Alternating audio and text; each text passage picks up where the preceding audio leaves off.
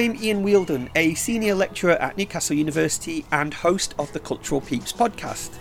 Today's guest is Andrew Weatherhead, the Senior Volunteering and Community Officer at the National Trust property Seaton Delaval Hall. Andrew's role in the National Trust is broadly split into two parts. The first is managing around 200 volunteers who contribute to all parts of the Hall's activities, and the second is developing relationships with local communities through projects, activities, and events. In our chat, Andrew describes initially wanting to be a history teacher, influenced by an inspirational teacher he had at high school. After university, he worked in a series of retail jobs before returning to university to undertake a museum studies course at Newcastle University. As part of the course, Andrew undertook a placement at South Shields Museum and, whilst looking for work, applied for a job at Seaton Delaval Hall, initially as membership and welcome supervisor. This conversation was recorded on site during May 2023 and is an edited version of a longer chat. I'd like to thank Andrew for taking the time to talk to me about his career path so far, and I should say that this is the second time we recorded an episode for the podcast. The first attempt was in the summer of 2019, but was shelved due to the COVID 19 pandemic. So thanks to Andrew for having the patience to answer some of these questions twice. I hope you enjoy the episode.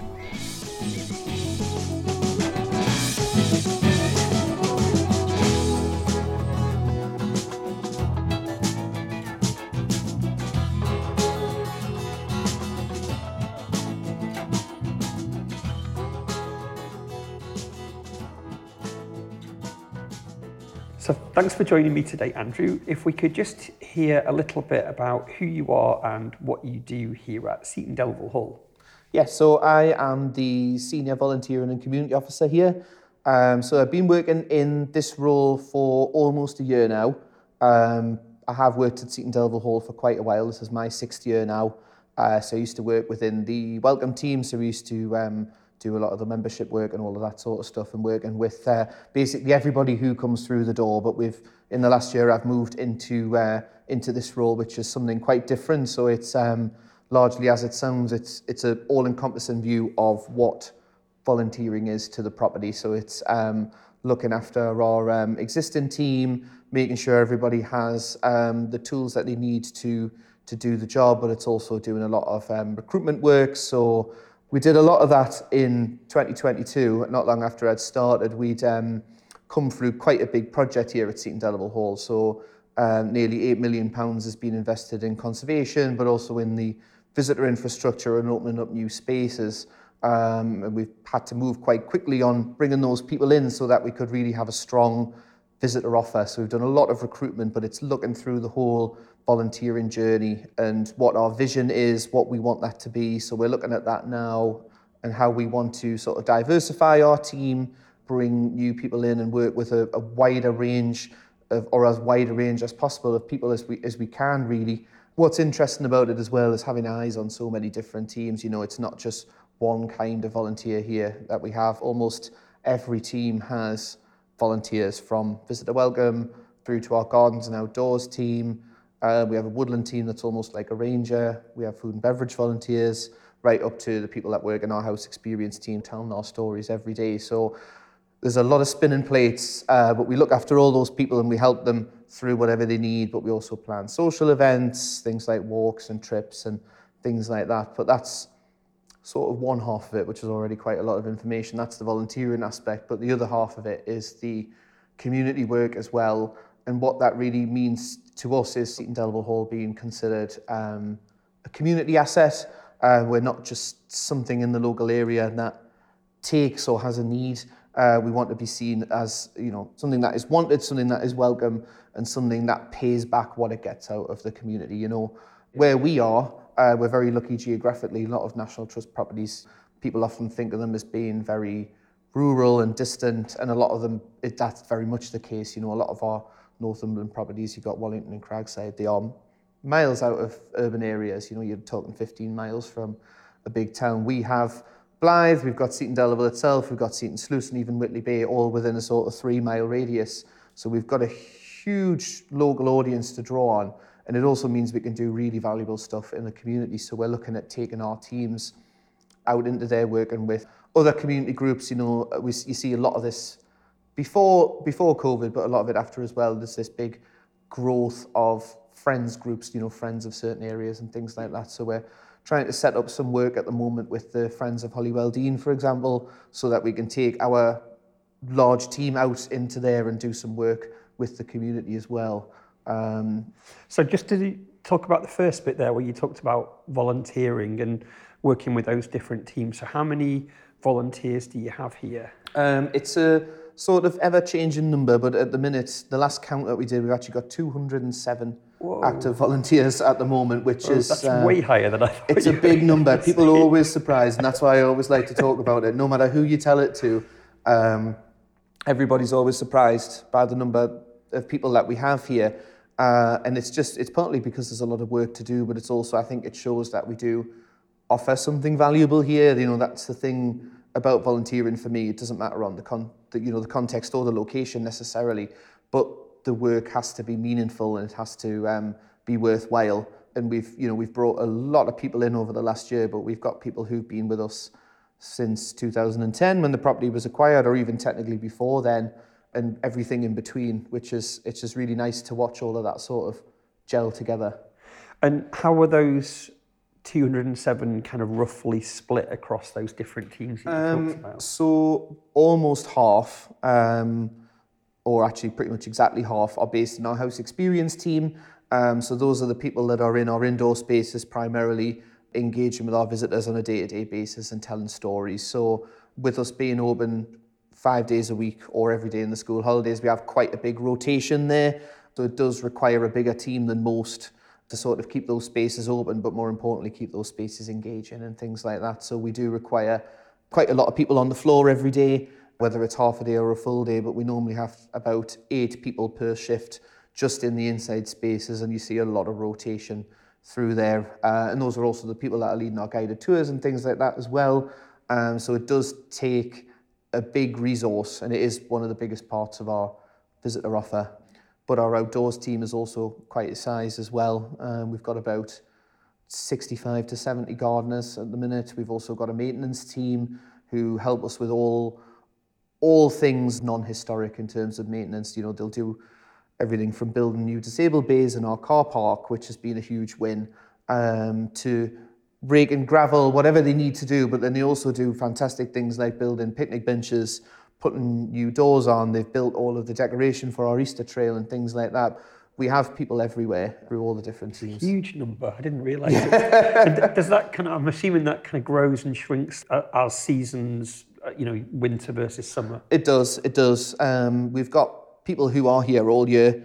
Um, you know, the spaces are open all year, or the grounds need maintenance all year. But people will sort of shrink and contract yeah. over time. We definitely see fewer people during the winter, and I think that's very understandable, particularly in the indoor space, which I suppose sounds a little bit odd. But in the outdoors, you're always active. So even if you garden and even if it's cold and in the winter, you're moving and all that sort of stuff. In the inside spaces, with the central hall being the way that it is, which is a, a partial ruin, it's freezing. It's actually colder than outside. um, so we do very gladly wish people a, a kind break over those kind of, you know, those kinds of times. We only want people to come to us when they want to, you know what I mean? We don't want people to feel forced to come in because we need people or anything like that. People should choose to spend their time the way that they want to. Um, and I think temperature can very much uh, yeah. factor into that for sure. Yeah, absolutely. And then the community work that you do, uh, do you work with the same groups consistently or are, are they project based relationships that you have? The, well, a lot of this is um, just getting off the ground now. Um, the way that I would like it to be done is to is to embed this long term. Uh, we will work with some groups and other charities on specific projects. We're working with um, a group called Changing Lives at the moment, which is another charity. They work a lot with um, social deprivation and poverty, but they also work with people coming through the criminal justice system. So we're just about to join on to one of their projects at the moment, which is called Story Chair. And this is a group of women whose voices have largely been ignored. They've already done a raft of work on stories of, of women who have committed crimes and been through the prison system. And a lot of the stories that they find often that these, these women are incarcerated for reasons which is not their fault. Um, you know, they're either economically deprived or they're, they're stealing in order to feed their families and things like that. And these are historic stories that chime with what they're experiencing now, but there's also very little opportunity for those people to make their voices heard. So that's something that they've been doing, and they're coming to us in a few weeks to engage with our stories. We've got stories from the Delaval family, you know, we're talking 18th century stories of um, women who had children out of wedlock, who had struggles with addiction and things like that. And they're going to take that and create various different pieces of art as well as a chair and an audio installation. And we're going to be lucky enough to host that. If they choose us, they could come here and change their mind. Yeah. Um, but that's one example of a project. But a lot of what we would do in the local area, I would like to sort of embed working with, you know, friends groups or um, other voluntary action organisations and things like that. I would like it to be start of to be the start of a long term thing where we take groups out into the community to help do planting, um, put raised beds in, anything that you know people would like of us. If we can do it, we would of course always be be happy to do that. So where there's where there's need or a request, a, a project is great, and it has as long as it has a legacy to it, which I think is the important thing. Um, I think that's something that we often talk about because of you know the wider work that gets done on our property is that you know it does have to have a lasting legacy. Otherwise, you don't take any learning away from it. Um, so there is need for stuff like that, but a lot of the root and branch stuff on the ground, I'd like to think has a lot of continuity. So it'll be exciting to see where it goes. It's quite a, a, a difficult thing to balance those two things. So, is there such thing as a, an average day in your in your job, or is it a cyclical thing or project? What what kinds of things do you find yourself doing on a day to day basis? It's a it's yeah, it's definitely one of those things where it can be either quite structured but still hectic, and there's a lot of different things going on, which is part of the reason that I like it so much. Um, I'm someone who's definitely not built for a office nine to five kind of job. You know, like moving into this role, I do spend more time in an office now than I did previously, but I'm not someone who can sit and manage their time over eight hours of sitting at a desk, which is what I really like about this job. So we do, you know, I work with a lot of my colleagues here within different teams on assisting them. So um, I might go up into the house and help them with the morning briefing and get those those guys sorted. Um, or at the moment, we've got gardeners and a couple of different things. So I usually go out and spend an hour with them,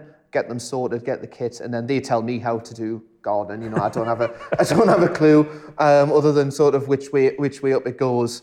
Um, but what, what you'll immediately get called out on, which I always think is fair and is hilarious, if you go out and you go, you go out and talk to a group and you, you want to engage them and just have a chat and just get a general sense of um, how they're enjoying their time. And then if you're just standing there talking, they'll just look at you up and down until you pick up a tool and crack on. Yeah, yeah, because you uh, you work and talk, yeah, you yeah. work and talk, and all of that sort of stuff. Um, but we do, um, you know, a lot of different events or meeting with different groups and things like that. So I'm usually always on the go somewhere, or we have to pare it right back operationally. You know, when we're busy, the high vis jacket goes on, the, the cars get parked. But actually, that's another um, way of working with volunteers. We have events volunteers actually like to come in, and people love to come in and park and organize cars things. and organize. Yeah. Think there's a power that comes with telling people where to put their cars, which is uh, which, you know which is a quite a big thing, and people seem to get really into that. So um, actually spent a lovely part of the Easter weekend just with a small group of volunteers parking cars and and things like that. But we're always up to to something different. So I assume that connection with volunteers on the ground or doing stuff on the ground and having such a varied uh, set of, of bits to your job means that you can find out where things need tweaking or where things need improving. That's right, and that's definitely one of the big things that we have to do is to keep an eye on those things and make sure that there aren't things bubbling over that you don't have eyes on. You know, you want to find it and work on it, or if there's something that we should be doing more of, you know, it's not just about the negatives, it's about the positives as yeah. well. You know, you want to find those little nuggets of things or find more about people so you can celebrate that success as well. So it's, you know, in, in some senses, it is a very strategic job because you've got to look at the big picture, but you would never be able to understand it without being on the ground and being realistic about it. You know, it's, um, it gets harder as the team gets larger to try and um, keep a personal relationship with so many people.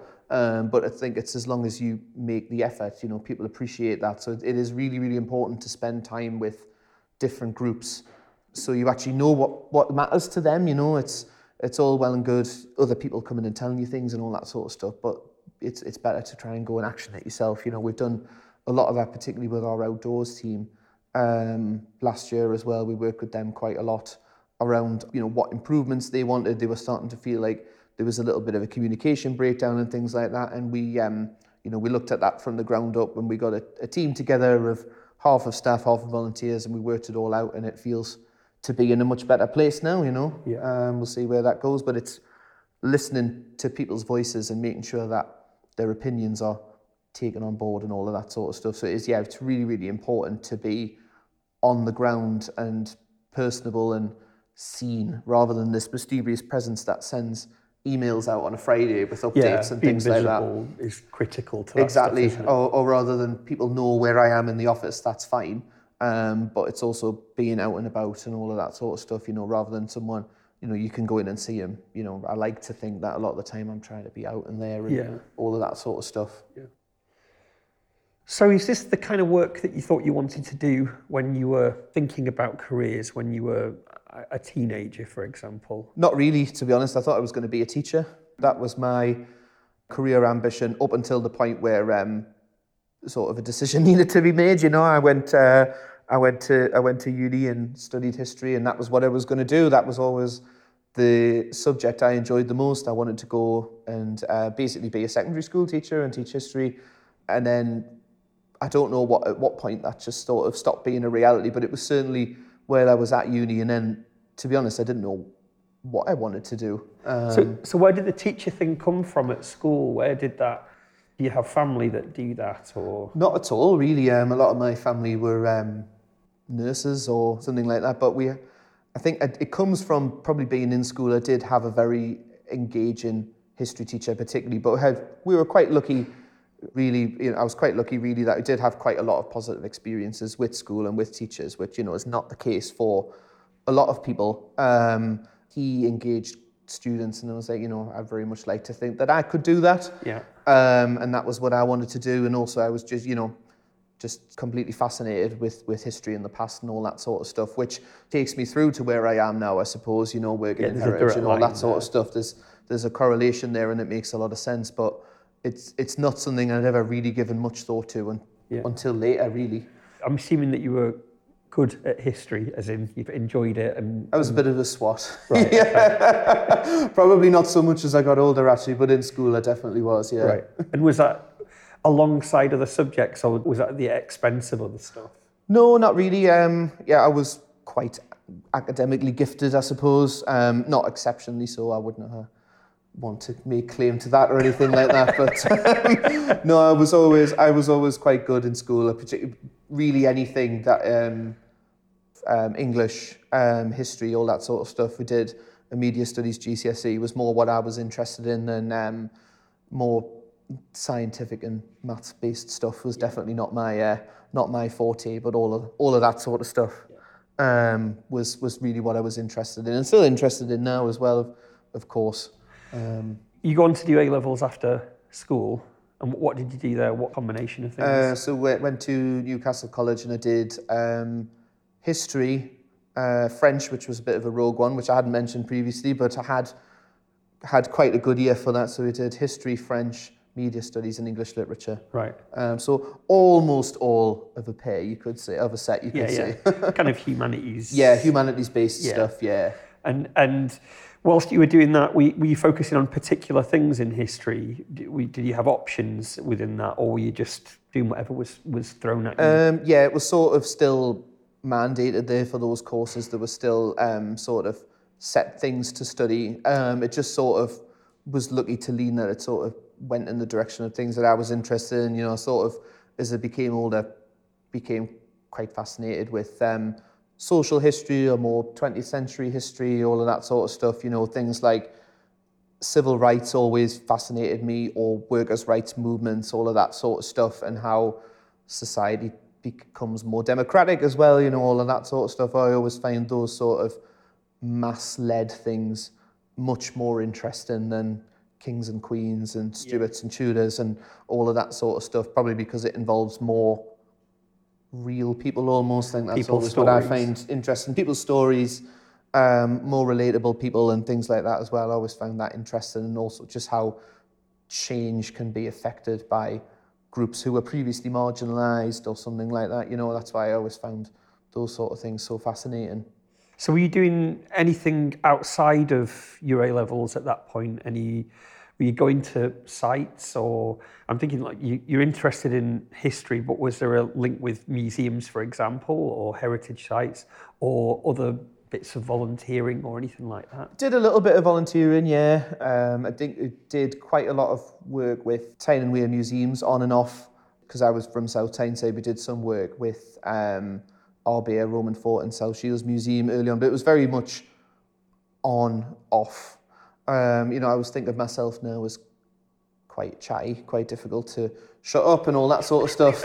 um, but actually, when you think about it at the time, I don't know how outward going I was actually. You know, I think a lot of the time um, I didn't do too much stuff like that. It was actually probably working part time and things like that that really helped with confidence and the ability to communicate and, and Yeah. stuff like that. You know, working in service roles and things like that, that actually really helps in So we, how we, it makes you confident and all that sort of stuff. Yeah. were you doing that to support A levels and I'm Yeah, so did, yeah, I think um, when it, once I moved into my first year of A levels, that was when I got my first part time job in retail, and that was sort of what I'd done um, right through until sort of later in my career as it started to establish and stuff like that. Was either retail roles or customer service roles, and um, you know it does teach you a lot. It's not necessarily what you would want to do forever and all of that sort of stuff, but it does teach you a lot about. Um, handling difficult situations or how to communicate and things like that and it's these kind of soft skills that are invaluable and Yeah. it's a you know it's a really good way to, to learn them and you can do that from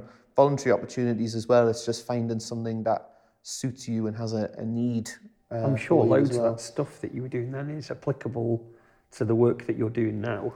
Very much so. I, I, I draw on it a lot as well, you know, when, when being interviewed for this position and things like that. But, you know, I do a lot of that stuff now where we do um, like our annual briefing, for example, you know, that's sort of something that I lead on. So spend a lot of time giving presentations or the recruitment's probably the biggest part of it, you know, bringing um, new volunteers in, you know, it's a, it's a property tour, it's all of that sort of stuff. Um, and it's all things, you know, I, I didn't start working here and then learn it. It was things that you build up Yeah. over time by doing different roles and, and stuff like that. Yeah. So when you finish your A levels, you go on to university. I think you mentioned that before. yeah. So was that just to focus on history at that point? Yeah, that was that was very much still thinking that was um, to go to do history, to go to study history, which is what I did um, at Northumbria Uni, but still thinking that that was where I would end up um, doing a PGCE or whatever it was Right. after that, um, and that was still very much the plan, but it was still very much just history at that at that point and all that sort of stuff. Was that quite unusual amongst people on your course to have that kind of mapped out? I think so. Um, although I think, I think having spoken to friends and others about it as well, I think sometimes when you're in school or you're going into, um, you know, the next step, I think a lot of it is how it's framed, or certainly how it was framed then. Is you know, you you must think about what you what you want to do and all that sort of stuff, and you get a little bit of careers coaching in school, and then there's two things that you do. You either go and do your A levels, and then you go to university, or you go and do some sort of vocational course, and you get in a trade. And you know, you think like it was only you know 2008, but it feels like a different time in terms of that was the two things that you did, and you either went or you didn't, and that was the only ways Yeah. into it. And I think that's probably the effect that it sort of had on me is thinking of that's that's just what you do. I was interested in it, so that's why I went and studied it and all that sort of somebody stuff. mentioned it to you? Like, you know, you, you know, a careers advice thing where somebody said, I think I'd should think about teaching? I think I'd made my own mind up on it, to be honest. Um, I don't really know where that came from, but I seem to recall just making my own mind up on it and then sort of being told that, yeah, that's a that's a good thing to do. That's a good career to have. Like, you know, go and do it, go and study for it and go and do it and all that sort of stuff. I don't think I was ever challenged on it or like, have you actually thought about what it What is, or do do. you know that it's hard work, you know, like especially if you want to go and work with um, teenagers and all that sort of stuff, you know, no one's saying it isn't rewarding. I mean, you know, I've got friends who do it and all that sort of stuff, but uh, I don't think I don't think you ever really thought about anything other than saying you were going to do it and what Yeah. the reality might be. And it just, I don't, I don't know what it was, to be honest. After a little while, you just sort of start to, your interest starts to wane a little bit and all that sort of stuff. And you, So do you know when that when that started to wane a little bit? probably when I was in uni, to be honest. Um, I think, I don't know if it's just that little extra step towards more independence or you do start taking on um, a bit more, you know, work alongside that as well. You know, you do a little bit more part-time work and you're there thinking what comes next. I don't, I don't know. And it, it just all of a sudden it was just like, no, I don't necessarily think this is, this is for me anymore. You know, I'm enjoying what I'm studying, but I don't at this point know anymore what I want to do with it. Um, and that was very much a thing when I left uni. I didn't have a clue, to be Right. honest. Um, I just kept working in the stuff I'd been working in part time. It went from part time to full time because it it was almost like you had a plan, and this is this was the plan, and then it came the time to to do the do a teaching qualification. It was like, no, it's not what I want to do. And then I hadn't really given thought to anything else. You know, I hadn't given a consideration to what else you could do with a history degree or anything like that. So I just kept working, and it wasn't until later, and I sort of start this direction back towards heritage, that you realise that there's other options there. Yeah. Um, it was almost like we talked about it in school a bit more, but then in, in uni, I personally probably didn't explore careers opportunities as much as I could have, you know.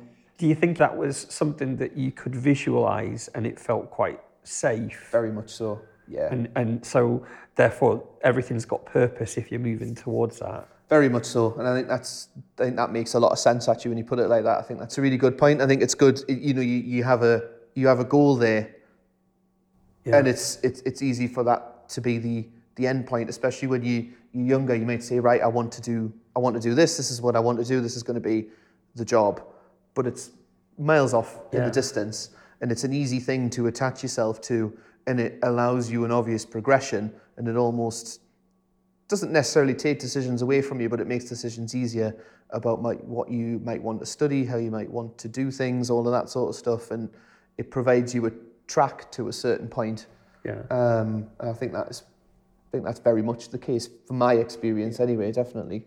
And were you studying at university the sorts of things that you were interested in there than that social history stuff and Yeah, a bit more, and you- do get a you know a bit more of an element of of, of choice there with, with that sort of stuff as well. Um, yeah, there was a there was a really interesting um, social history module based around a lot of um, the sort of upheaval during the 20th century. A lot of the stuff you know like from 1969 and things like that, where it was just mass-led movements of protest across you know multiple countries all over the world and things like that, or things like um, the Vietnam War, but less about what happens on the ground and more about the larger sort of impact that it has culturally and, and things like that, which is you know really quite quite interesting as well. You know the um, sort of indelible mark that it leaves on a whole generation of people, but also the things like the media and the culture that it produces as well, and stuff like that. It was nice to look at that in a bit more depth as well, and a little bit more chance to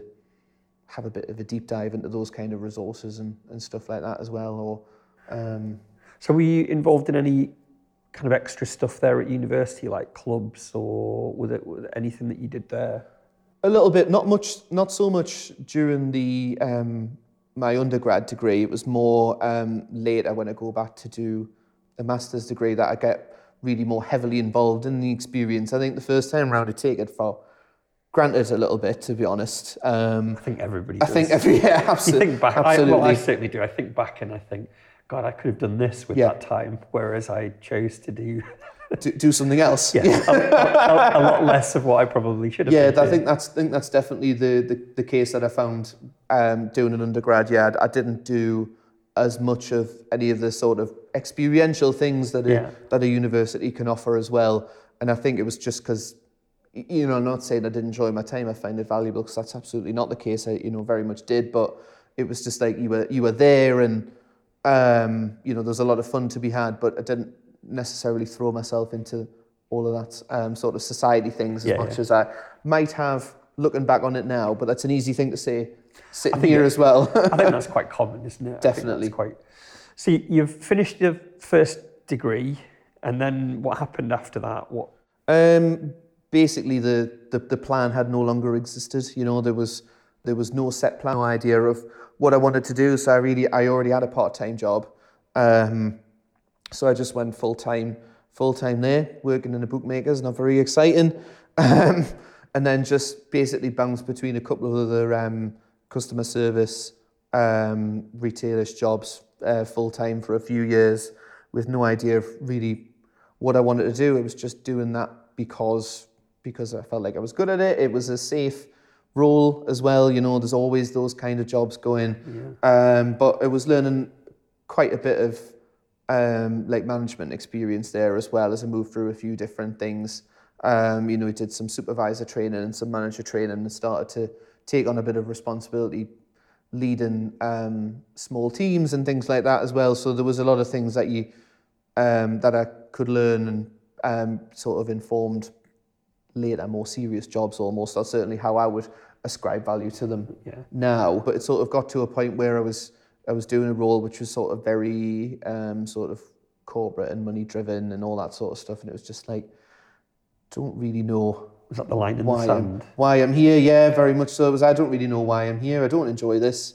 Um, you know, the environment could be um, a lot more enjoyable than it than it is, um, and I think I need to look at something else, but not necessarily just another role where you pass on to something similar. Um, maybe this time I want to think a little bit more seriously about a career and what I wanted to do, and it was sort of led back towards history related things and started looking at you know heritage roles and things like that, and that's why I decided to go back to to uni and do a right. museum studies course as well. So were you looking for jobs there then, thinking you know well, these are kinds of venues that I might like to work in that might have a different working environment? Yeah, we were looking at that and seeing what sort of and exploring what sort of looking at it with much more of a careers aspect in mind this time as well. Right. You know, looking at what this um, doing the, do, the, what these kind of roles could lead to, uh, what these kind of organisations are, and also what they mean. And you know, a lot of um,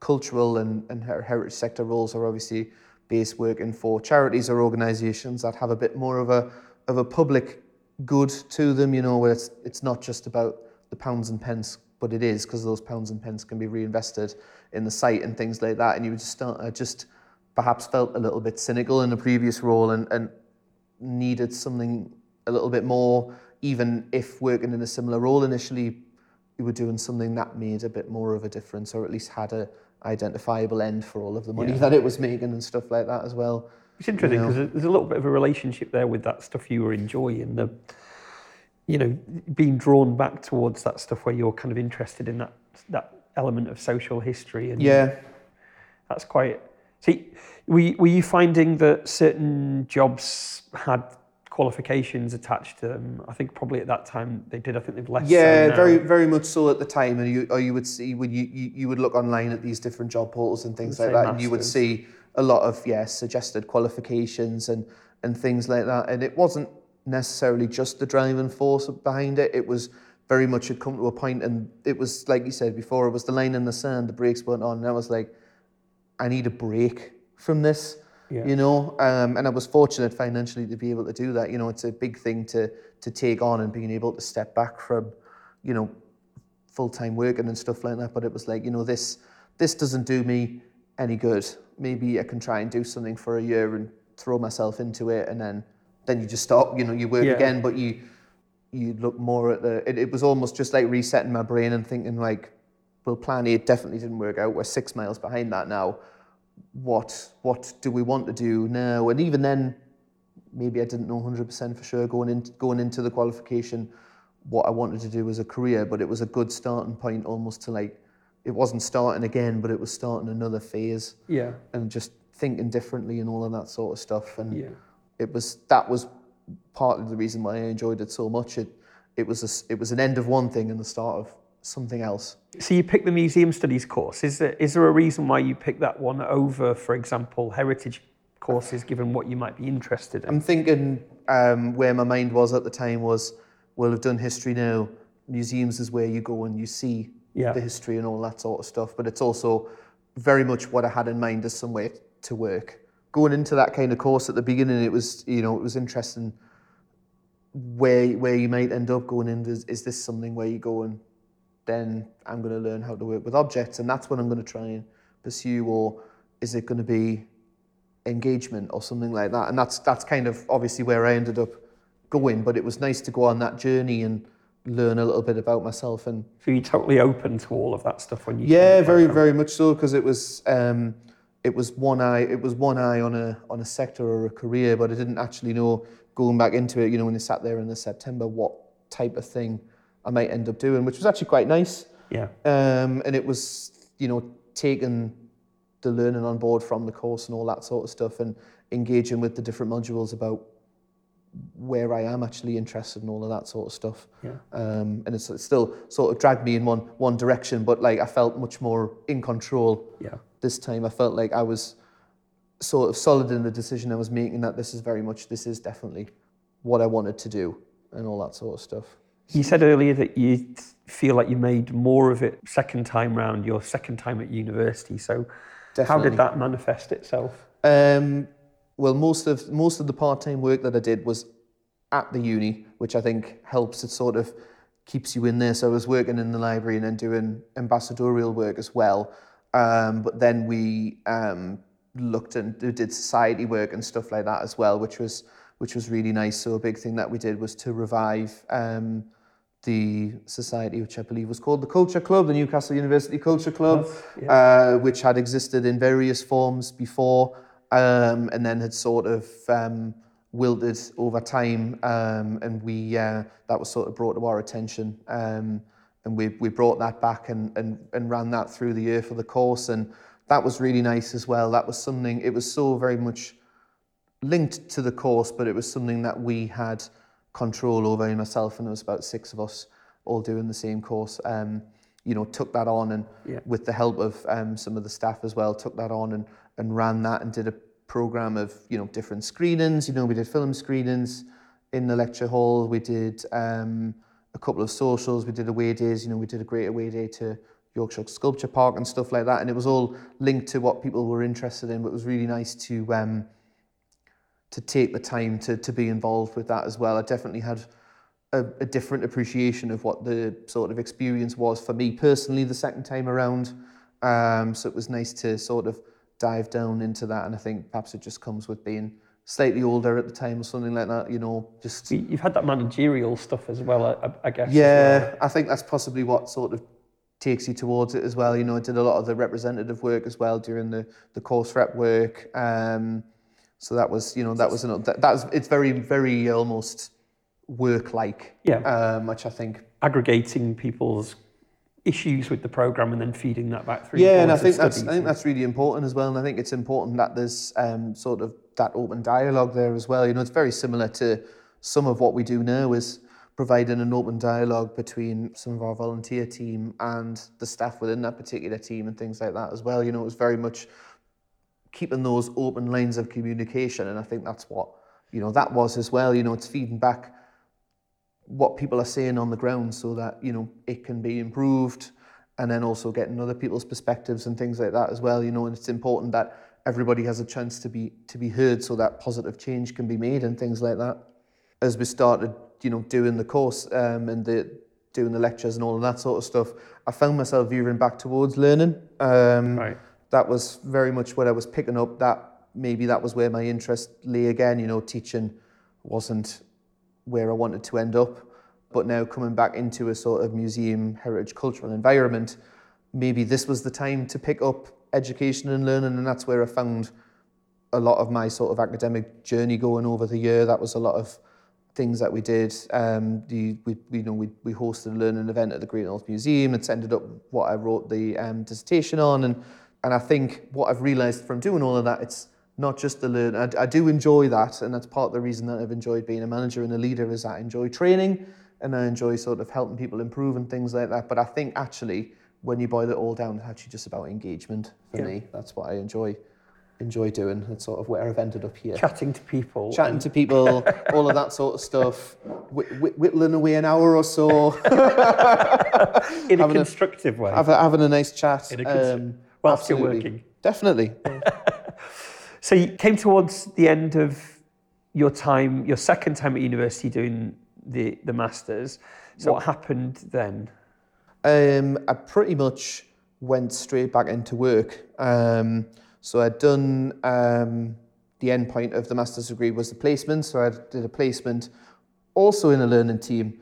Um, and I went back to um, South Tyneside. I did that with um, South Shields Museum. Uh, I did a lot of work with their um, with their team there, and then um, it was coming over the summer while I was writing the um, writing my dissertation that I had to start looking for work again, just getting one eye on the horizon, and then um, we were looking at a few different through different opportunities, and then up pops Seaton Delaval Hall, um, which I will admit on record I had never heard of um, before um, before a lecture. Actually, in the master's course, there was a lecture on customer engagement by a consultant at the National Trust. That was the first time I'd ever heard of Seaton Delaval Hall, Right. um, and that was when applying for my previous role. I didn't know what it was. They've been paying me for six years now, so I think this is all Yeah, right. You're safe, safe, safe to admit that now. Um, but I didn't have any real clue um, about what it was, but it was certainly the right direction, and it's you know it turned out to be the best you know the best decision I'd made to be honest. So what was that job? Um, so initially, um, I ended up under that one job. I think I had three different job titles.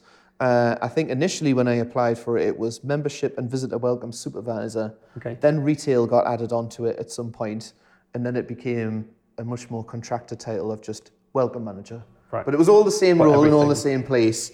Um, but it was, you know, it was going back to, um, it was going back to what I'd done before. Um, but this time it felt sort of different. You know, if I'm being entirely honest, I could have got that job without having done the course, but that doesn't necessarily matter. It was about the the break and what was best for my own welfare, Yeah, essentially. yeah. Um, and it sort of buoyed me on. I was going to say, probably else. gave you some confidence there, It definitely did, yeah, definitely, definitely did. Um, a wider understanding of some of the complexities that happen. Absolutely, and it was just it was also just a you know a, a good route into an organisation. You know, and ended Yeah. up started doing a lot of research on what the, the trust is, but also what the trust is as an employer. You know, it has a it has an identifiable aim as a charity, but it's also important to know how it treats its Yeah. you know workforce and stuff like that, and seemed to come through with a reasonable tick. So that was uh, that was good. So was that changing role the result of the evolution of Seaton Delaval Hall as a as a site because there's been so much work that's happened here.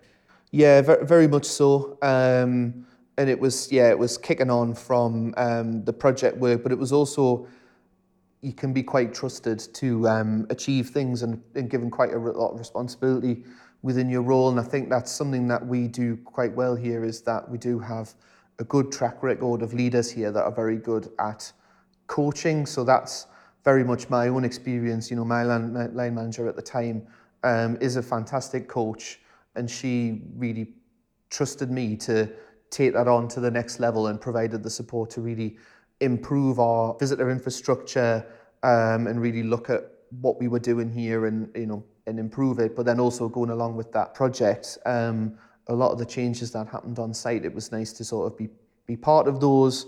Um, but it's really kicked on the offer and really what the site is is what what we have now is very different from the environment that I was working in in 2017, for example. Yeah. So you've been doing the current role for about a year, I think you said. That's right. That's right. Yeah. And so what what's next? What does the future look like? There's a lot lot of unfinished business here, um, which is which is nice to see. Um, you know, there's a lot more to uh, a lot more to kick onto here and a lot more um, uh, to, to to build. Um, I think the important thing, which I haven't mentioned previously, is this this role, this volunteering and community role, didn't exist here until a year ago. Right. Um, it was it was something that was put into our business plan. Um, and something that I was you know really excited to to go for, but it hadn't existed before. So really now is all getting that blueprint down and carrying on with that. And we've got future project work coming up, which is going to be a very exciting thing to be a part of and really bringing community into that. Going into this sort of stuff, it, it turns out this is this is what I wanted to do. Didn't know that previously, but sort of learned that doing this kind of work um, uh, is is what I wanted to do, and I would like to over time broaden the net, um, perhaps move into sort of a consultancy role or sort of have um, some sort of like project management as well. That's what I would like to see myself going into in the future. Basically, doing the work that I'm doing now on a broader scale, or taking on a little bit more and, and helping individuals like myself and my colleagues in kicking on with what they're doing and all that sort of stuff. That's where I would like to see myself going, but still keeping an eye on all this this fantastic community work and. Well, it feels like a, a good point to draw things to a close. But thank you very much for your time. Thank you for having me. I really appreciate your time. No problem at all. And Thanks. I should say that this is the second time we've recorded Just pesky pandemic got in the way, and you changed it roles since did then. indeed. So so much has happened since then, but uh, it was nice to do it both times. Yeah. Thank you very much, Andrew. Thanks.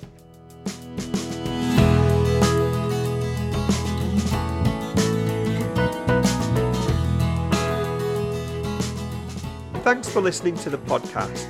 Don't forget, you can follow us on Twitter, Instagram, SoundCloud, and Facebook using the handle Cultural Peeps. And if you want a bit more information about the Careers Pathway project or about any of the conversations or participants, then there's a project blog which is available at culturalpeeps.wordpress.com.